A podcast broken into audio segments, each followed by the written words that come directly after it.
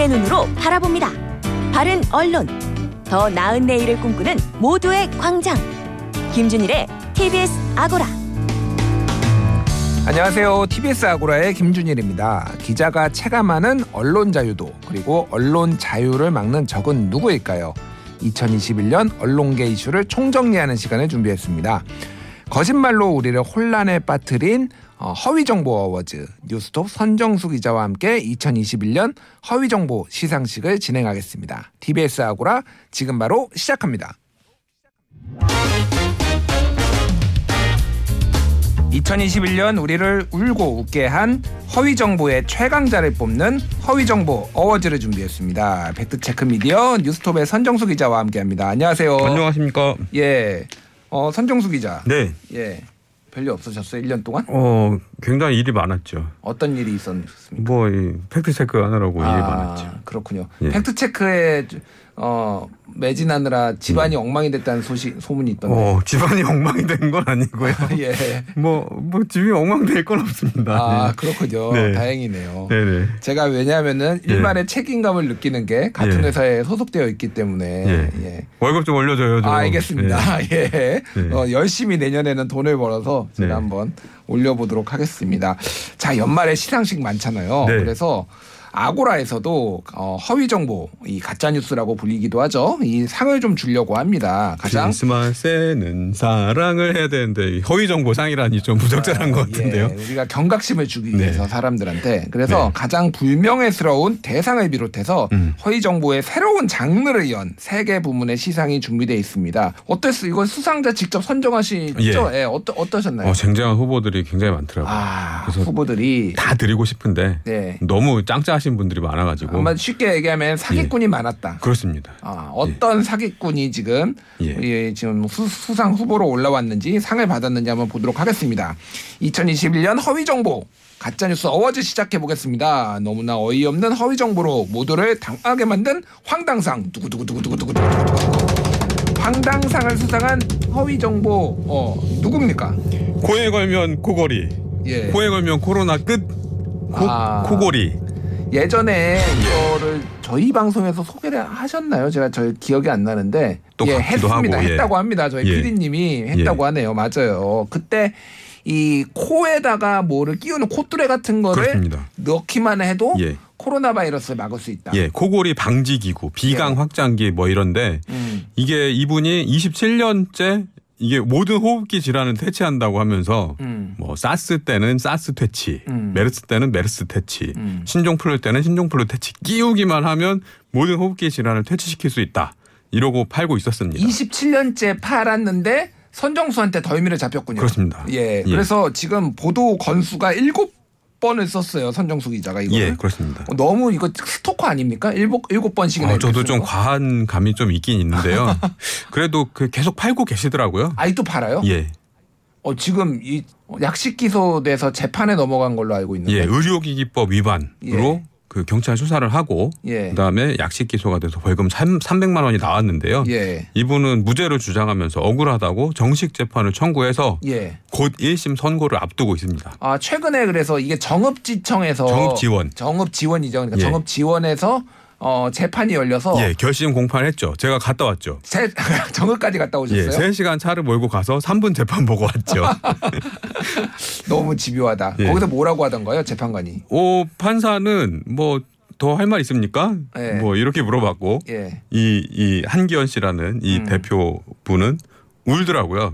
어, 법정에서 네, 울었어요. 막 울면서 막 어, 이걸 빨리 허가시켜 줘가지고 뭐 코로나를 종식시키고 세계를 인류를 뭐 어쩌고 저쩌고 막 울어가지고 아, 이거를 팔아서 인류를 구하겠다. 예, 예, 이러면서 예. 울었다고요? 그렇습니다.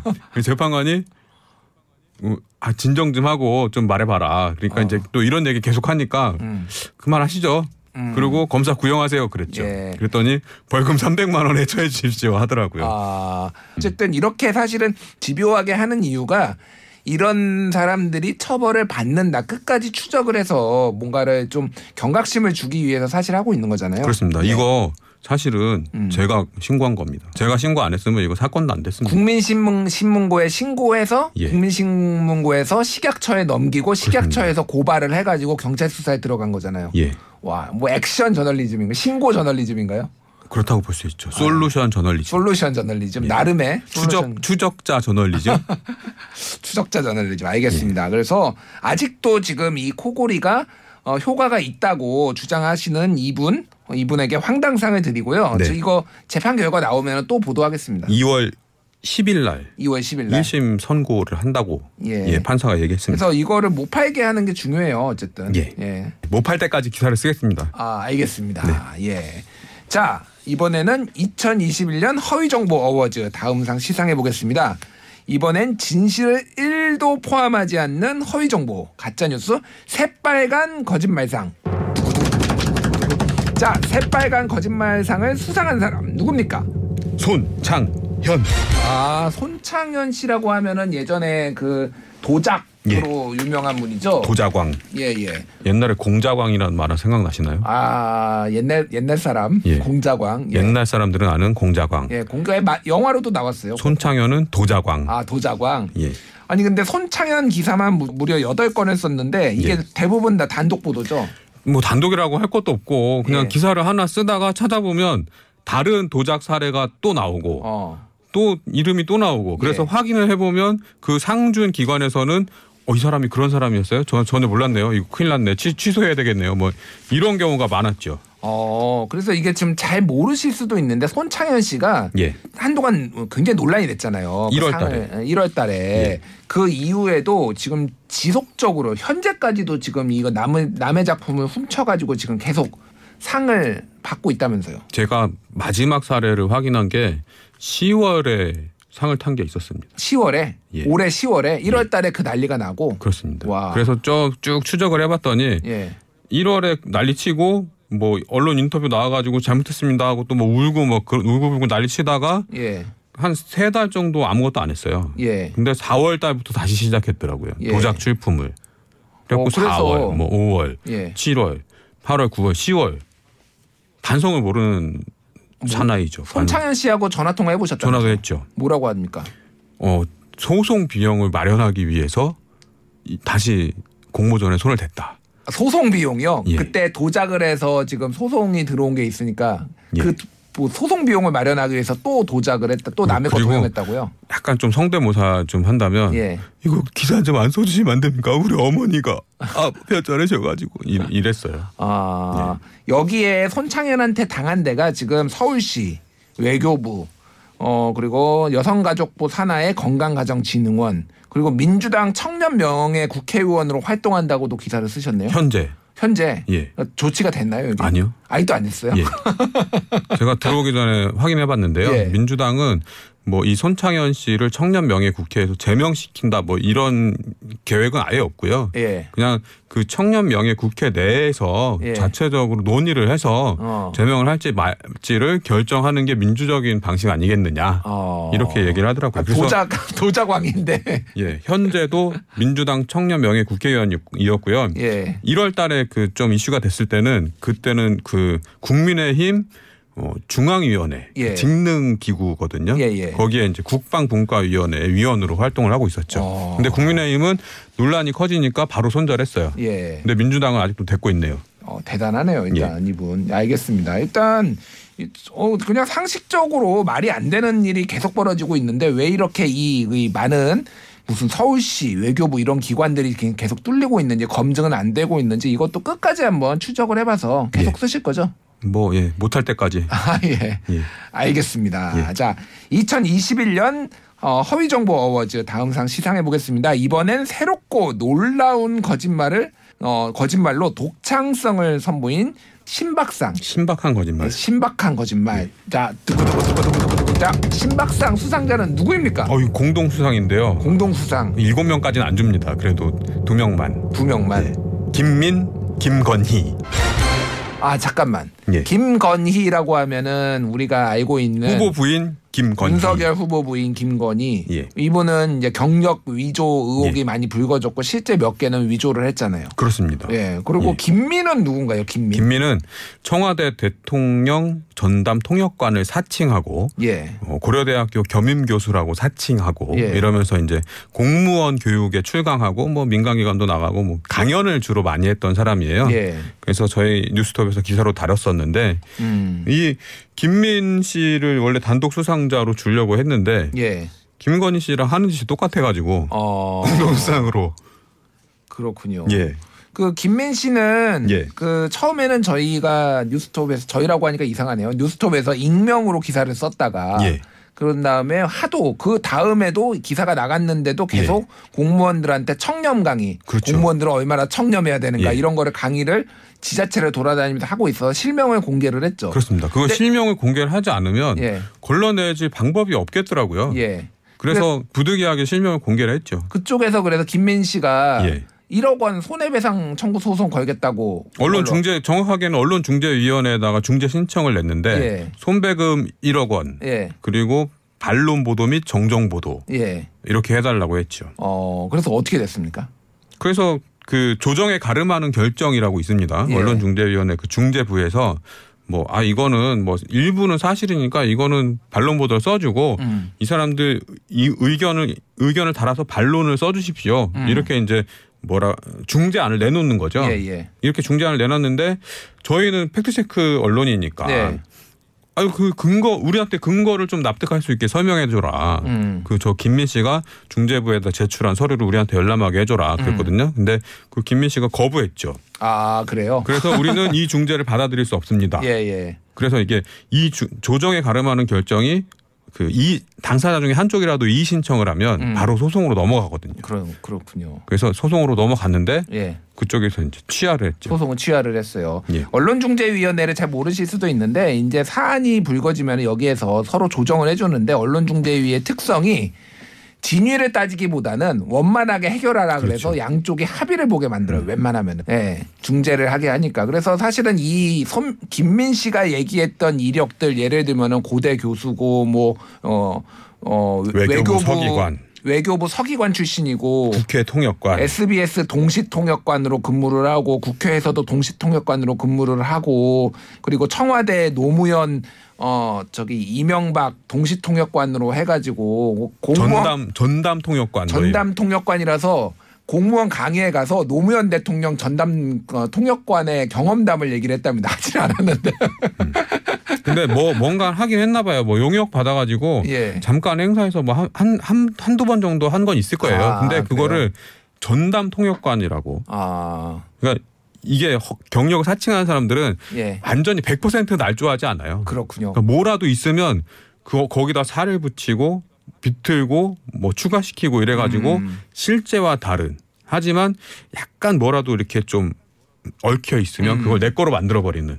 그래서 그게 김건희 씨와 비슷하군요. 코바나. 컨텐츠 대표 김건희 씨도 이를테면은 어 교생 실습을 나갔는데 근무를 예. 했다라고 한다라든지 예. 그리고 정말 이 김건희 씨는 이 부분은 좀 악질적인 게 뭐냐면 예. 그 경력에 2급 정교사 자격증 취득이라고 예. 써놔요. 어 그리고 그 밑에 서울 대도초 근무, 예. 서울 광남중 근무 이렇게 예. 이력서에 써놓거든요. 예. 그러면 서울 대도초 근무라는 이 근무는 정교사 2급 자격증을 가지고 교사로 근무했다는 소리잖아요. 어, 그렇게 보이죠. 예. 근데 대도초에서는 실기 강사를 했다. 아. 그리고 광남중학교에서는 교생 실습을 했다 이거거든요. 예, 예. 이런 얘기를 100% 정확하게 써줘야 되는데 예. 자기한테 유리한 부분만 보여주는 거죠. 아 그렇군요. 그래서 어, 뉴스톱에서 그 김건희 씨 의혹이 너무 많아가지고 이거를 다 총정리를 해가지고 지금까지 뭐가 있는지를 의혹들을 다 정리를 했으니까 그 기사를 선정수 기자가 썼어요. 그래서 예. 그걸 한번 궁금하신 분들은 정리 차원에서 한번 보시라고 그리고 올해의 거짓말 신박한 거짓말로 두 분을 선정을 했습니다.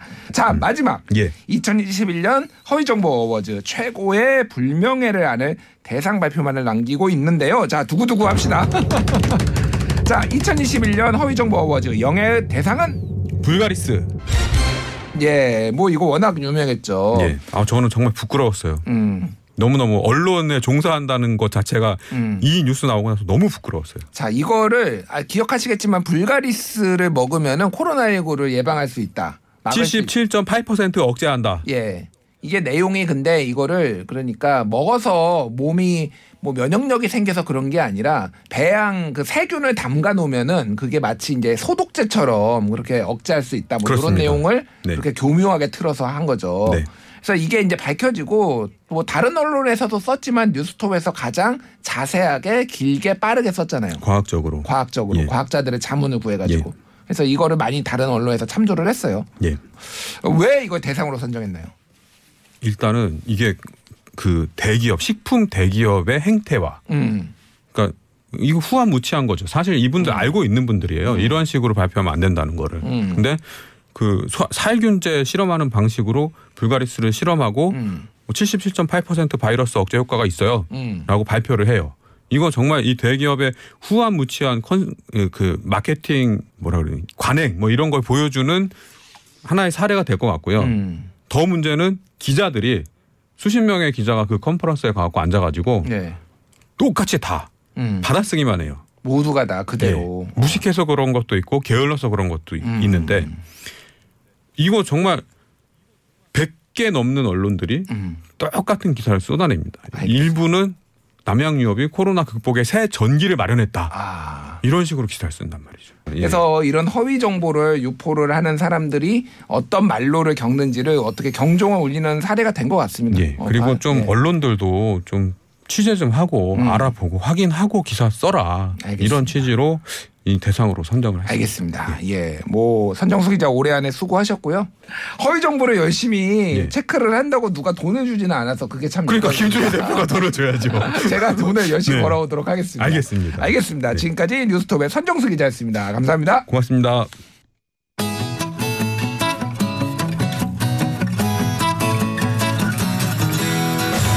TBS 아고라에서 전해드리는 시민의 말씀입니다. 시민의 말씀은 문자나 TBS 모바일 앱을 통해 시민들께서 보내주신 의미 있는 댓글을 모아 전해드리는 시간인데요. 이번 주 소개해드릴 프로그램은 발빠른 시사 경제 프로그램 바로 경제발전소 박연미입니다. 인데요. 평일 오전 9시부터 10시까지 방송되고 있습니다. 주식 시황과 하루의 중요한 경제 뉴스를 챙겨주는 10분 경제, 경제 이슈의 핵심을 짚어주는 박연미의 경제픽, 그리고 경제탐사 따져봅시다에서는 어려운 경제를 보다 알기 쉽게 전달하고 있는데요. 자, 그럼 박연미의 경제발전소를 청취한 시민들은 어떤 의견을 보내주셨을까요?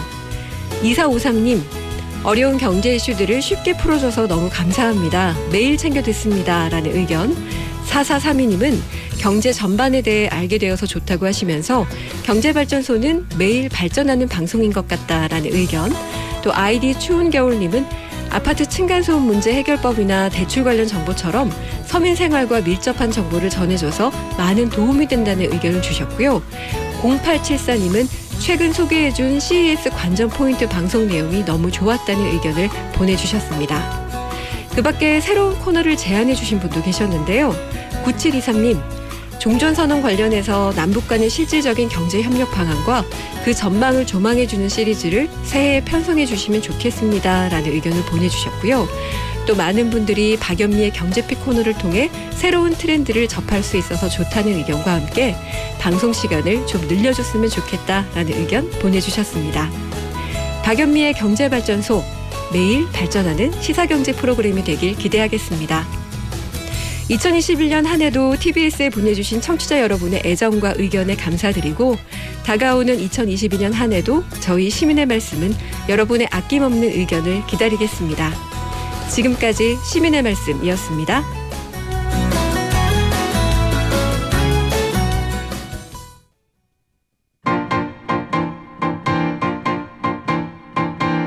미디어 톡톡 이번 주 화제가 된 미디어와 저널리즘 이슈를 풀어봅니다. 미디어 톡톡. 오늘은 스튜디오가 꽉 찼습니다. 원래도 꽉 차는데 확 찼네요. 민동기 기자, 정상근 기자, 그리고 민을련 조선희 팀장 함께 합니다. 안녕하세요. 안녕하십니까. 예. 자 어제 박근혜 전 대통령이 갑자기 사면이 됐습니다. 깜짝 네. 놀랐어요. 어, 어떻게 보셨어요? 아침에 이 동아일보에서 단독 기사가 나왔는데 예, 새벽에 나왔죠.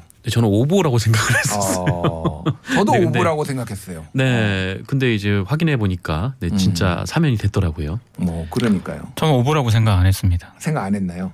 동아일보는 굉장히 단정적으로 보도를 했잖아요. 음. 근데 조선일보는 약간 검토하고 있다라는 식으로 음. 보도했고 음. 또 다른 언론들도 약간 검토하고 있다는 쪽으로 보도를 했더라고요. 중앙일보는 어 뭐 청와대와 민주당이 만났다. 그렇죠. 뭐 논의한다고 만났다 이런 식으로 또 쓰기도 했고 네. 분위기는 살 있기는 있었어요. 그러니까 이게 어. 다각도로 보면은 그런 상황이라든가 음. 분위기가 이제 언론 기자들에 의해서 체크가 됐다는 얘기거든요. 음, 아 음. 그러면 이거는 그쪽으로 가나 보다라고 음. 생각을 좀 했었죠. 그러니까요. 뭐. 분위기는 감지가 됐지만 음. 그 이런 결정을 이렇게 내려질 줄은 그 생상 상상할 줄 못했던 것 같아요 저는. 네. 그러니까요. 아니 왜 뭐 이 얘기를 왜 꺼냈냐면은 워낙 중요한 얘기기도 한데 여기에서 또 언론들이 또 어떤 보도하는 것들 이런 것들도 되게 좀 저는 눈에 좀 많이 들어오더라고요. 음. 보수 언론들이 뭐 일반적으로 보수 쪽으로 분류되는 언론들이 다 이거를 다 취재를 열심히 하셨더라고요.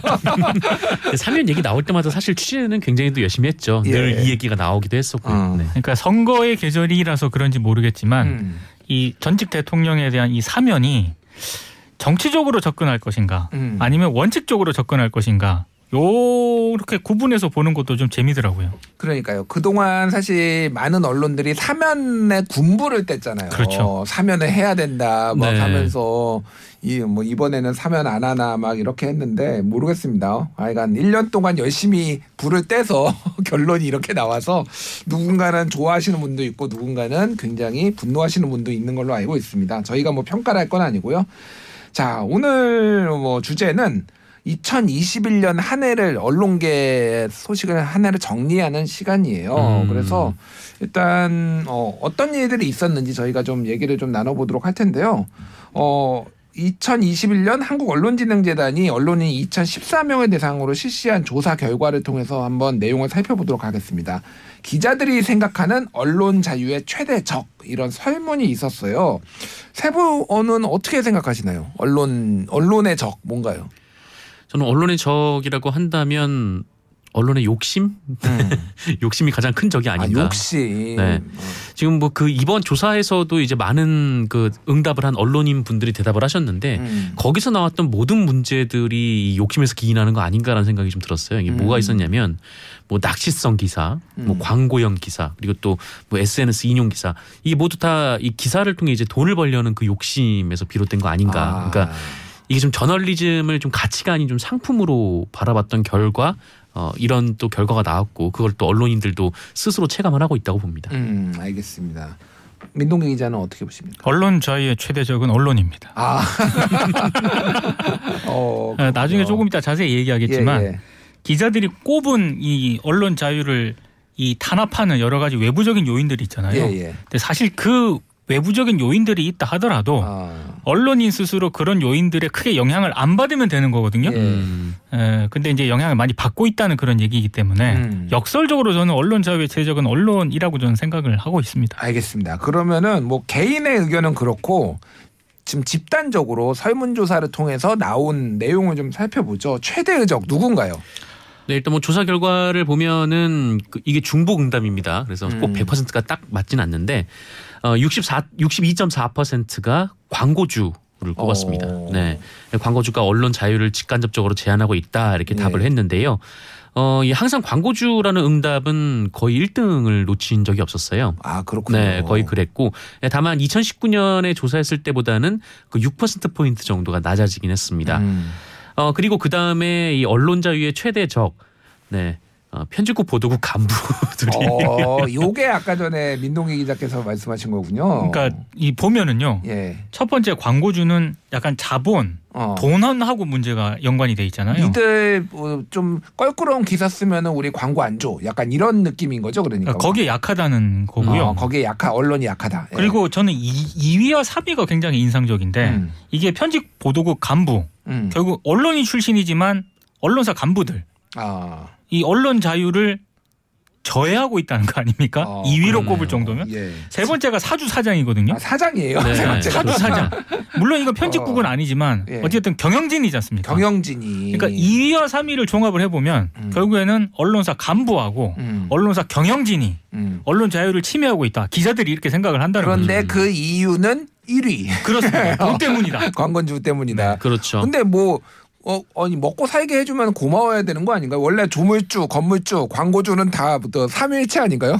뭐 고맙긴 하죠. 근데 광고면에 이제 광고를 팔아야 이제 고마운 거죠. 그게 이제 기사로 개입되고 그러면은 아. 사실 뭐 고마운 일은 아닌 것 같고. 예, 예. 어 그리고 이제 뭐 보도국 간부, 사주 사장 뭐 이런 이제 그 언론사 내 간부들이 꼽혔잖아요. 예, 예. 그 다음으로 꼽힌 것이 이제 정치권입니다. 어. 32.4%가 나왔고, 예. 어 그리고 언론 관련 법 제도 네, 30.3% 이것도 좀 일맥상통하는 면이 있죠. 예. 어 그리고 그 다음에 나왔던 응답들이 저는 좀 재밌었는데, 어 기자의 자기 검열이 또 꼽혔어요. 자기 검열. 네. 어. 자기 검열이 꼽혔고, 어, 그 다음에 나왔던 게 독자, 시청자, 네티즌. 네, 독자들이 언론 자유를 치면 어, 독자들이 아 그러니까 예를 네, 들면은 저는 좀 재밌는 왜. 이런 기사를 쓰느냐라고 항의를 한다든지 뭐 이를테면 댓글을 단다든지 이런 거에 좀 기자들도 압력을 이렇게 좀 압박감을 느낀다 이렇게 해석할 수 있는 근데 건가요? 이게 진짜 재밌는 게요. 예 그 한국 기자들이 체감하는 언론 자유도 이건 계속 조사를 해온 거잖아요. 그렇죠. 예. 근데 이번 2021년도 조사가 예 2007년 조사 이후에 예. 언론 자유도가 예. 최고치라는 겁니다. 음, 어. 그러니까 가장 언론 자유도가 만개한 그런 시기인데 예. 재밌는 거는 아까 정성근 기자도 얘기를 했지만 어 언론인들이 스스로 느끼는 거 있지 않습니까? 음. 이 느끼는 것 중에 하나가 취재 보도로 괴롭힘을 당하고 있다. 음, 이 어. 부분이 또 이번에 조사를 새로운 항목으로 넣었어요. 취재 보도로 괴롭힘을 해당한다는 게 그러니까 댓글이라든가 아. 뭐 마이기레기닷컴이라든가 예, 예, 여기에 이제 예. 이름이 오르거나 매체 아. 이름이 올랐을 때 과거와는 다르게 이제 그런 부분들에 있어서 기자들이 굉장히 압박을 느끼고 있다라고 하는 건데 음. 좀 재밌는 현상인 것 같아요. 언론 음. 자유도는 최고치를 기록을 했는데 음. 어, 언론이 스스로는 나는 괴롭힘을 당하고 있다라는 음. 그런 스스로 이렇게 인식을 하고 있다는 것 자체가 이게 좀 근데 이제 복잡한 이슈인 것 같아요. 확실히 이제 독자, 시청자, 국민들은 굉장히 어떤 언론에게 어 권, 많은 권한을 누리고 있으니 또 책임도 다 알아. 그리고 음. 마음에 들지 않는 것들에 대해서 항의도 하고 그러는데 이게 이제 어떤 정맥 타격 소위 말해서 그런 게 아니다. 언론 일반을 좀 싸잡아서 뭐 공격을 받는다든지 또 하나는 이제 좀 그런 맥락이 아닌데 좀 어떤 억울하게 좀 공격을 받는다라고 인식을 하는 언론인들이 있는 것 같아요. 그러니까 우울증이 기자들 우울증을 앓는 분들이 꽤 늘었다고 해요. 음. 예. 어, 여기 이제 괴롭힘을 당한 유형을 또 보니까 어. 여러 가지가 있거든요. 가장 많은 비중을 차지했던 게 전화, 문자, 메신저, 이메일 등을 통한 괴롭힘. 음. 어. 이게 73.1%로 가장 높았습니다. 예, 예. 사실 뭐 전화 정상근 기자도 음. 이거 적지 않게 받아봤거든요. 음. 아무런 맥락이 없습니다. 그냥 일단 욕을 먼저 합니다. 그걸 계속 듣고 있어야 돼요. 아, 아, 개인 휴대전화로도 오나요, 그렇게? 그러니까 개인 휴대전화로는 올잘안 경우도 오고 있죠. 어. 네. 이제 올 때도 있긴 한데 예. 대부분은 이제 사무실로 오지 않습니까? 어. 그러면 이제 누구 누구를 바꿔달라. 어. 뭐 이렇게 하면 바꾸면 이제 그때부터 욕이 시작되는 거죠. 이게 그 특히 옛날 기사 기사도 한번 나왔는데 특히 여기자들한테 굉장히 모욕적인 아니면 성적으로 좀 이렇게 문제가 되는 이런 것들을 막 이렇게 이메일로 아, 그 보내가지고 부분은 양상이 심각한 경우가 좀 많더라고요. 예, 그죠. 예. 네, 굉장히 좀 그 좀 성희롱이라고 할까요? 음, 좀 음. 굉장히 좀 폭력적인 언어를 사용하기도 하고 음, 음, 음. 또 일부 기자들한테는 이 가족에 대한 협박이 있기도 하고 예. 뭐 그런 경우도 있습니다. 근데 이런 부분에 대해서는 이 분명히 좀 법적으로 책임을 물어야 되는 문제라고 봐요. 예, 예. 네, 물론 뭐 이제 댓글이나 아니면 뭐 그 이메일을 통해서 그냥 일반적인 항의라든지 음. 뭐 이런 것까지 굳이 신경을 쓸 물론 이제 받아들일 수 있는 부분은 받아들여야 하지만 음. 뭐 그렇게 이제 뭐 괴로워하고 뭐 그럴 필요는 없다고 보는데 음. 근데 좀 괴롭힘의 양상이 좀 심각한 부분들은 분명히 있죠. 그런 예. 부분에 대해서는 저는 적극적으로 언론사들이 대처를 해야 된다라고 보고 예. 다만 이제 이 데이터에서 저는 읽어야 될 포인트를 제 스스로 봤을 때 앞에 1, 2, 3이 있지 않습니까? 예, 예. 어, 언론 자유를 탄압하는 이 세 가지 요인. 음. 이세 가지 요인들에 대해서 언론인들이 스스로 음. 굉장히 적극적으로 대처를 잘 하면은 예. 이런 괴롭힘 있지 않습니까? 예, 예. 이 비중이 예. 좀 많이 줄어들지 않을까. 아, 그렇게 생각을 합니다. 예, 어쨌든 언론에 대해서 좀 불만들이 많이 있는 거는 사실인 것 같아요. 그런 것들을 좀 소통을 통해서 그리고 퀄리티 질을 높이면서 좀 줄여 나가야 되지 않을까 생각을 하고 어 제가 근무하는 회사에도 저를 찾는 분들이 그렇게 전화가 많이 옵니다. 근데 어 국공합작 거의 좌우가 다, 다 전화를 해요. 좌우가 다 진보 보수가 그래서 어 열심히 하겠다라는 말씀만 드리고 전화 좀 그만 회사 직원들이 일을 못 하고 있습니다. 아, 그 직원들 좀, 예, 좀 챙겨주고 그러세요. 아, 예, 알겠습니다. 정말 저- 힘든 거는 이제 기자들이 아니라 예. 그 사무실 안에서 그렇죠. 근무하는 내근직 분들이세요. 내근직들이 예, 예. 정말 고통을 많이 저 받습니다. 회사에 잘 못 들어가거든요. 그래서 저 회사에서 좀 그만 좀 찾아주시길 감사드리고요. 예. 잠시 전하는 말씀 듣고 다시 돌아오겠습니다.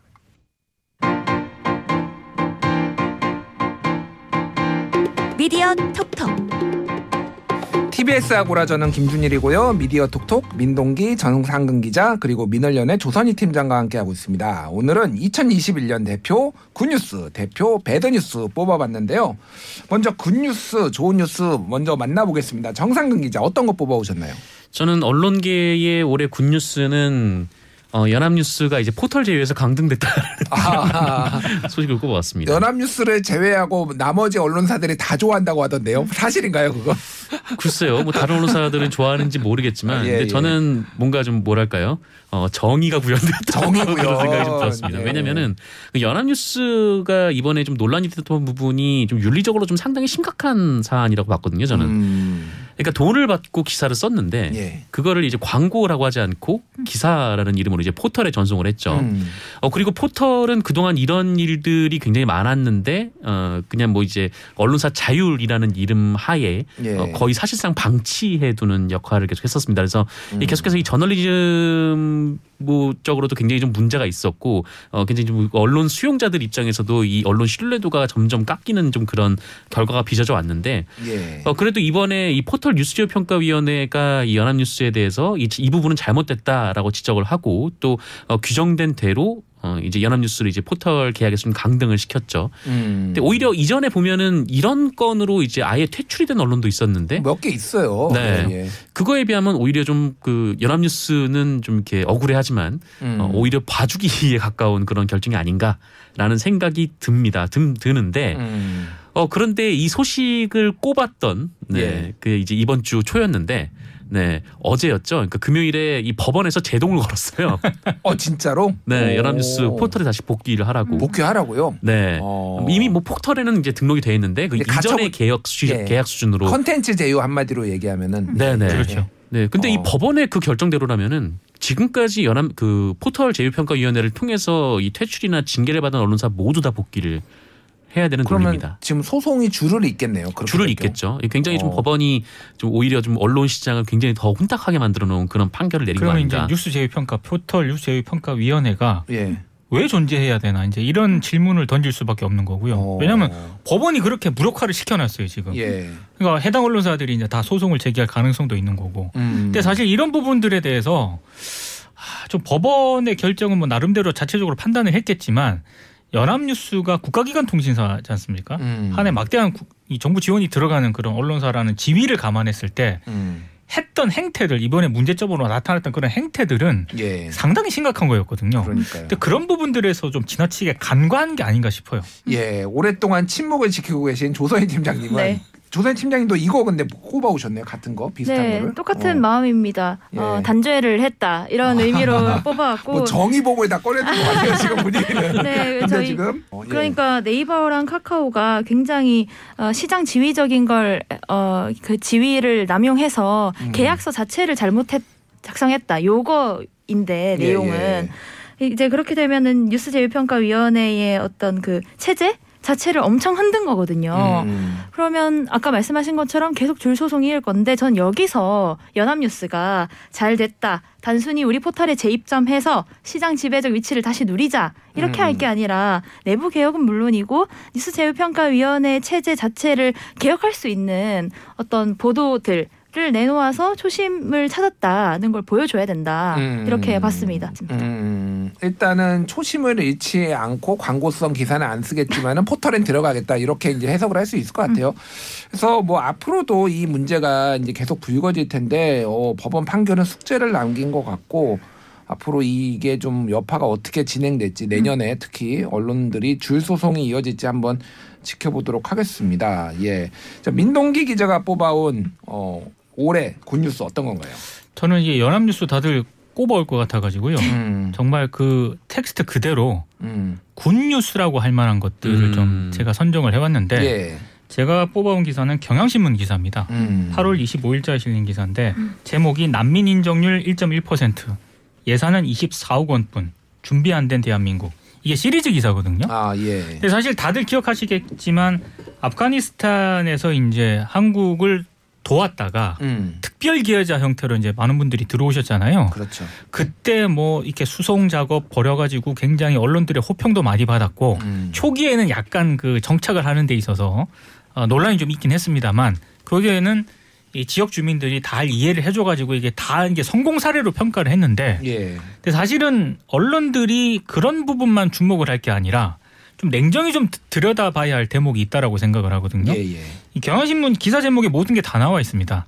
한국의 난민 인정률은 1.1%밖에 안 되고요. 음. 예산도 24억 정도밖에 안 되고 어, 그것도 대부분 심사와 관련된 것들에 예산이 많이 배정이 되어 있습니다. 예. 그러니까 이를테면 뭐 정착금이라든가 정말로 이분들이 한국 사회에서 제대로 거주를 할 수 있고 한국 사회에서 제대로 뭐 시민으로서 생활할 수 있는가 이런 부분들에 대해서는 음.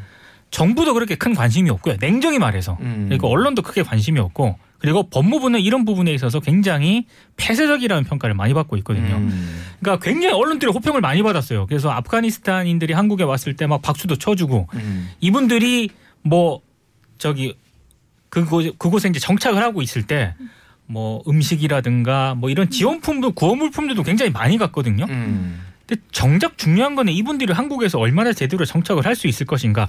특별 기여자라는 명분으로 들어오긴 했습니다만 결국에 이분들이 한국에서 거주를 하려면 난민 정책과 연관이 될 수밖에 없거든요. 예. 이런 부분들에 있어서 저는 경향신문이 시리즈를 통해서 잘 점검을 해줬다라고 생각을 해요. 음. 그리고 제가 이런 기사를 보면서 진짜 많이 느꼈던 건데 저조차도 하, 뭐 언론의 특정 보도라든가 단독 보도하면은 막 세상을 바꾸고 막 막 막 이렇게 어마어마한 그런 기대를 많이 하잖아요. 예. 근데 오히려 이런 생각을 바꿔야겠다. 음. 왜냐하면 아 이게 미처 생각하지 못했던 이런 부분들에 대해서 이렇게 언론들이 제대로 조명을 해주는 것만으로도 굉장히 제 역할을 다하는 거라고 저는 생각을 좀 해봤습니다. 음. 이제 뭐 한국이 난민 인정률이 낮은 거는 뭐 사실이고 난민 인정률이 미국 같은 경우에는 뭐 50%에 그렇죠. 육박하고 뭐 그러거든요. 유럽을 봐도 2, 30%대 나오고 있고. 그런데 이제 왜 이렇게 낮은가를 봤을 때는 정부의 태도도 있지만은 한국 사람들의 어떤 뭐 이- 어떤 난민을 보는 시각도 있는 것 같아요. 네. 일단 가장 큰 게 무임승차론. 음. 네. 어, 하는 게 없이 왜 우리가 쟤들한테 돈을 줘야 지고 정착비를 주고 받아야 돼? 음. 그리고 이제 다 잠재적 경쟁자로 이제 인식을 해서 우리도 먹고 살기 힘든데 왜 쟤들을 받아야 되느냐? 뭐 이런 것들이 광범위하게 있고 또 하나는 이제 제 생각이지만은 단일 민족에 대한 어떤 그런 정체성을 유지하려는 그런 마음들도 좀 영향이 있지 않을까 이렇게 네. 좀 생각이 들더라고요. 근데 이제 정상 기자께서 잘 설명을 해주셨지만은 민동기 기자가 설아 미안 그렇군요 민동기 기자군요. 아, 두 분이 전 약간 한 번도 하지 않았습니다. 아, 어느 어, 누가 정상근이고 누가 민동기 제가 그래도 살이 조금 빠진 편입니다. 아 그렇군요. 어, 활, 어, 아주 헬스케지셨습니다. 예. 등치로 비교를 하시니 전 아무 말도 하지 않겠습니다. 근데 이제 우리가 국제사회의 어떤 뭐 G7 얘기도 하고 뭐 그러면 책임감 있는 일원이 되기 위해서는 어떤 뭐 의무도 또 해야 되는 거잖아요. 그러니까. 그러니까 저는 언론들이 조금 불편한 부분들에 대해서도 이제 목소리를 좀 내야 할 때라고 생각을 해요. 음. 그러니까 방금 이제 김준일 대표도 얘기를 했지만 난민 문제에 대해서 우리가 굉장히 조금 부정적인 인식들이 굉장히 강하거든요. 음, 특히 어느 나라 국적을 가졌는가에 따라서도 또 다릅니다. 맞아요. 그러니까 그런 부분들에서 우리가 매우 불편해하는 건 사실이지만 음. 언론이 그걸 또 끄집어내야 될 역할도 있는 거거든요. 음. 그게 공론화가 되는 거 아니겠습니까? 예. 그래서 저는 그런 부분들에 대해서 이 경향신문의 이 기사는 굉장히 높게 평가를 합니다. 예. 그래서 내년에도 한번 이런 좋은 기사들이 줄을 이어서 우리가 생각해 봐야 될 지점들을 던져주는 그런 언론이 많이 나오기를 바라겠습니다. 자, 이어서 2021년에 먹칠한 나쁜 뉴스, 배드 뉴스 선정해 보겠는데요. 정상근 기자 어떤 거 가져오셨죠? 네, 저 언론계에서 벌어졌던 가장 나쁜 일을 꼽으라면 저는 그 올해 이제 여름에 나왔던 기사인데요. 예. 어, 중앙일보하고 JTBC가 이 청년들을 채용을 하는데 음. 어, 인턴을 8주를 기간을 설정을 했습니다. 음. 그러니까 채용을 하면은 어, 보통 이제 한 석 달 정도 이제 수습 기간을 두고 그다음에 예. 이제 본격적으로 이 일을 시작하는데 어 이거는 8주니까 좀 짧아 보이긴 하지만 이건 좀 성격이 좀 다른 게 예. 8주 동안 인턴을 하고 그 다음에 채용이 될지 안 될지를 결정을 하는 거거든요. 어. 그 다음에 8주가 지나면 이제 끝나느냐 그건 아니죠. 예. 8주가 지나서 채용이 된다고 하면 그때부터 또 수습이 시작되는 겁니다. 음. 그러니까 굉장히 좀 이렇게 수습 인턴이라는 이름으로 이제 저임금 노동 착취의 문제도 있는 거고 음. 어 그리고 이렇게 좀 청년들의 취업을 어, 굉장히 좀 이렇게 그 높게 기준을 잡아서 해야 될 필요가 있나. 음. 그러니까 이거는 뭐 어떤 이렇게 그뭐 뭐, 어, 뭐 영어 점수가 몇 점 이 차원의 문제가 아니라 예. 이 8주 인턴을 함으로써 어 이거를 아예 도전해 볼 수 있는 기회를 찾지도 못하는 분들이 어, 있을 수도 있잖아요. 예. 그러니까 지역에 사시는 분들도 있을 수 있는 거고 음. 아니면 다른 일을 하다가 도전해 보는 분들도 있을 수 있는 건데 음. 어, 이분들 같은 경우에는 8주 동안 이렇게 인턴을 하고 취업이 될지 안 될지도 모르는 상황에서 완전히 다 올인하고 이 중앙일보 채용에만 매달릴 수도 없는 음. 또 그런 상황이 있을 수도 있는 거 아닙니까? 이게 제가 알기로 지금 이 중앙일보 기사를 가져오셨지만은 중앙일보뿐만이 아니라 뿐만 아니에요. 네. 조선일보와 동아일보도 맞습니다. 이렇게 하고 있는 걸로 알고 있어요. 왜냐하면은 저희 회사에서 근무했던 인턴이 한 명이 동아일보에 합격을 했거든요. 그래서 제가 잘 알고 있고 음. 조선일보에 인턴을 한 분도 제가 알고 있어요. 근데 모두가 지금 최근에 이게 트렌드더라고요. 음. 어떻게 보세요 이거에 대해서는? 그러니까 너무 젊은 어떤 그런 그 노동력을 음. 어, 기성 언론들이 쉽게 이런 표현이 적절한지는 모르겠습니다만 착취한다는 생각이 들어요. 그러니까 음. 사실 좀 이율배반적인 거죠. 언론사들이 뭐 공공기관이라든가 어, 사기업이라든가 대기업들에서 만약에 이런 일이 벌어졌다. 음. 음. 기사 쓸 거지 않습니까? 음.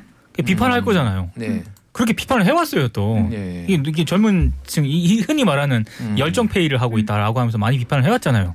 근데 언론사들이 채용을 할때 음. 그러면 그들이 비판했던 그런 내용하고 뭐가 그렇게 다른가? 음. 이거는 진짜 한번 자문자답을 한번 해봐야죠. 근데 언론사 입장에서 제가 좀 이렇게 제가 뭐 대표라서 그런 건 아니고 대표라서 그런 것 같습니다. 그런 게 아니라 그러니까 이게 왜냐면 논의가 되기. 위해서 언론사 입장에서는 이를테면 면접 한번 보고 네. 기사 한번 이렇게 블라인드로 써보게 한다고 해서 이 사람의 정무 그러니까 지, 직- 직무 능력에 대해서 평가하기가 너무 어렵다. 그래서 실제 투입을 해보고 시켜봐야지 알 수 있다라는 게 지금 이, 이 언론사들의 얘기거든요. 뭐 물론 이제 뭐 이렇게 뽑아가지고 실제로 이제 현장에 투입해 보고 그 역량을 보- 바라보겠다라는 음. 건 이해하겠는데 그러면은 영어 점수 뭐하러 보고 상식 시험은 뭐하러 봅니까? 그렇죠. 음. 그러니까 너무 기준만 계속 높여가는 거예요 점점. 예, 예. 정작 그렇게 해서 좋은 인재를 뽑을 수 있다라고 주장하는 사람들은 그렇게 뽑혔나요? 전 그렇진 않다고 보거든요. 예, 예. 왠지 본인들도 혼나는- 그런 인재가 아닌데. 왠지 김준일 대표님이 혼나고 있는 어, 그러게요. 왜 저한테 난리예요. 자, 다들 노조 만들러 갑시다. 자, 그러니까 뭐 저는 뭐 어, 사실 동감해요. 사실 이게 좀 과하다. 그리고 제가 이분들의 얘기를 들어보니까 돈을 덜 받는 게 문제가 아니라 다른 언론사가 떴는데 그 그렇죠. 언론사에 지원을 맞아요, 못하는 게 맞아요. 가장 치명적이래요. 사실은 언론사라는 게 여러 군데 뜨고 여러 군데 다 지원을 해야 되잖아요. 음. 그 부분을 양해를 해주는 게 아니라 야 거기 지원하려면 나가 그냥 그만둬 이게 기본 태도기 때문에 굉장히 그런 부분에 불만이 많은데 언론들도 조금 이 지망생들의 처지를 생각을 해서 이런 부분은 어떻게 개선할지 내년에 좀 고민해봤으면 좋겠습니다. 자 민동기 기자가 골라온 bad news 어떤 건가요? 제가 이제 올해 bad news에서 이 기사를 한번 소개를 해드린 적도 있는데요. 예, 어, 위키트리 기사입니다. 예, 제목이 조동연이 찾아와 성관계 요구했다. 지금 음. 난리난 가세연 폭로 내용 괄호 열고 전문 이렇게 되어 있습니다. 아 예, 어, 굳이 제가 이건 설명을 많이 안 드려도 될 것 같아요. 음. 다만 이걸 제가 꼽아온 이유는요. 가로세로 연구소가 지금까지 올해 방송했던 그런 내용들 있지 않습니까? 굉장히 문제성 있는 그런 내용들이 많았잖아요. 그냥 유튜브 채널이겠지 하고 이제 무시를 해왔는데 이제는 그런 단계는 지난 것 같아요. 왜냐하면 음. 그 방송을 하면은요. 위키트리와 같은 뭐 SNS를 기반으로 하는 그런 뭐 매체라든가 혹은 이런 매체들뿐만 아니라 기성 언론들도 예, 포털에 어뷰징 기사를 통해서 이걸 인용해서 막 보도를 하거든요. 아, 그러니까 이런 어떤 공생 관계가 저는 대표적으로 드러난 어떤 기사라고 생각을 했기 때문에 음. 이게 올해 정말 배드 뉴스 가운데 가장 전형적인 가장 나쁜 어떤 그런 케이스의 음. 하나로 꼽아온 음. 거고 음. 이런 기사는 진짜 내년에는 가급적 덜 봤으면 좋겠습니다. 음. 아 네. 그렇군요. 어떻게 보세요, 조사희 팀장님은? 어, 저희는 이게 공생관계 설명해 주셨는데 일단 유튜브 자체에도 음. 저희는 문제가 있다고 보고 좀 플랫폼 사업자들이 자율 규제를 할 수 있도록 저희가 어, 성명 내고 할 계획에 있어요. 일단 음. 유튜브 자체에서 걸러내지 못하는 게 문제다라는 입장이 있어서 어, 계속 유튜브는 우리는 뭐 나름의 가이드라인이 있고 거기에 맞게 조치한다라고만 답변하지 그것에 대해서 정확히 어떤 규제를 할지에 대해서는 책임을 회피하거든요. 음. 뭐 적극적으로 심의하거나 그럴 생각도 없고 음. 그렇기 때문에 저희가 뭐 한글로도 쓰고 영문으로도 써서 지금 자유 규제를 이행해야 된다 그렇게 좀 공문을 보내려고 하고 있고 뿐만 아니라 사실 그 통신 심의도 저희가 넣었어요 예, 가로세로 예. 연구소에 대해서 아무래도 한국에서는 그 접속 차단을 할 수 있기 때문에 예. 그런 방식으로라도 지금 규제를 해야 한다라고 음. 보고 있고 말씀 주신 거 너무 좋네요 맞아요 그 유튜브 채널에서 나온 것들을 그대로 인용 하고 복사 붙여넣기해서 쓰는 그 언론들이 음. 다 같이 이제 어, 다람쥐 쳇바퀴 돌듯이 계속해서 그런 문제를 일으키는 거거든요. 예, 예. 그렇기 때문에 다시 또 뉴스 포털 제휴평가위원회로 돌아가는데 음. 거기서도 또 제대로 일을 해줘야 되고 음. 어, 그렇게 저희는 보는 거죠. 근데 또 소송 걸 거 아니야, 그럼. 또 그렇게 왜 법원이 이번 왜- 판결은 문제가 많은 네. 진짜. 아. 네. 아, 알겠습니다. 예. 어, 조선희 팀장이 골라온 배드 뉴스 어떤 건가요? 어, 저는 올해 한 해를 돌아보면서 제일 충격적이었던 건 제 일은 아니겠지만 늘 있어 왔던 일이긴 한데 예. 언론인들의 윤리 위반이 정말 충격적이었고 그 중에서도 아마 그 김만배 전 머니투데이 부국장의 음. 그 대장동 어, 개발 의혹 그게 이제. 네네네 네. 엄청 컸던 것 같습니다. 근데 그것뿐만 아니라 그 가짜 수산업자 김모 씨가 건넨 뭐 여러 어, 금품, 뭐 수산물, 어, 차량 등을 어, 조선일보, TV조선, 중앙일보 기자들이 받았다. 뭐 이런 사건도 있었고. 뭐 간판 앵커도 받았죠? 예. 네네. 예. 네, 예. 그분 받으셨고 또 MBC 기자랑 PD가 뭐 김건희 씨 어, 논문 표절 의혹 취재하면서 경찰 사칭했던 것 등도 음. 있었고 한 해를 잘 돌아보면 이 언론인들의 윤리 위반 음. 사건이 굉장히 많았어서 그렇네요. 저는 이걸 좀 올해 나쁜 뉴스로 꼽아봤습니다. 모아놓고 보니까 많네요. 네, 네, 원래 네. 근데 매년 이 정도 있지 않나요? 흔히 말하는 몇 년 전에 예. 장충기 문자 음. 사건 이후에 아 그렇네요. 약간 그래도 언론들이 약간 긴장하는 그런 분위기가 음. 있었거든요. 예. 근데 역시 조금 이렇게 긴장하는 분위기가 풀어지니까 음. 이게 막 윤리 관련 사건이 막 터지기 시작하더라고요. 음. 이 자율 규제라고 하는 것 자체가 얼마나 한계가 뚜렷한가 이런 생각도 해보게 됩니다. 음, 그러게요. 예. 네. 어, 어, 어 정상 기자는 어떻게 보십니까 이거? 뭐 이런 건 하나하나 좀 불거질 때마다 좀 민망하죠. 보기에도 음. 민망하고 근데 또 이 매년 또 반복이 되니까요. 이제 아까 말씀하신 대로 뭐 이런 좀 언론인들의 좀 윤리적 일탈을 꼽아도 이걸만으로도 이제 10대 뉴스가 가능한 네, 그런 상황인 것 같습니다. 예, 알겠습니다. 내년에는 조금 더 아름다운 소식으로 저희가 이 코너를 꾸려봤으면 좋겠습니다. 지금까지 미디어 톡톡 민동기 정상근 기자 그리고 민원련의 조선희 팀장과 함께했습니다. 감사합니다. 고맙습니다. 감사합니다. 오늘 준비된 이야기는 여기까지입니다. 따뜻한 성탄절 보내시고요. 날이 추운데 감기 조심하시기 바랍니다. 저는 2022년 새해 첫날 오전 9시에 다시 찾아뵙겠습니다. TBS 아고라 김준일이었습니다.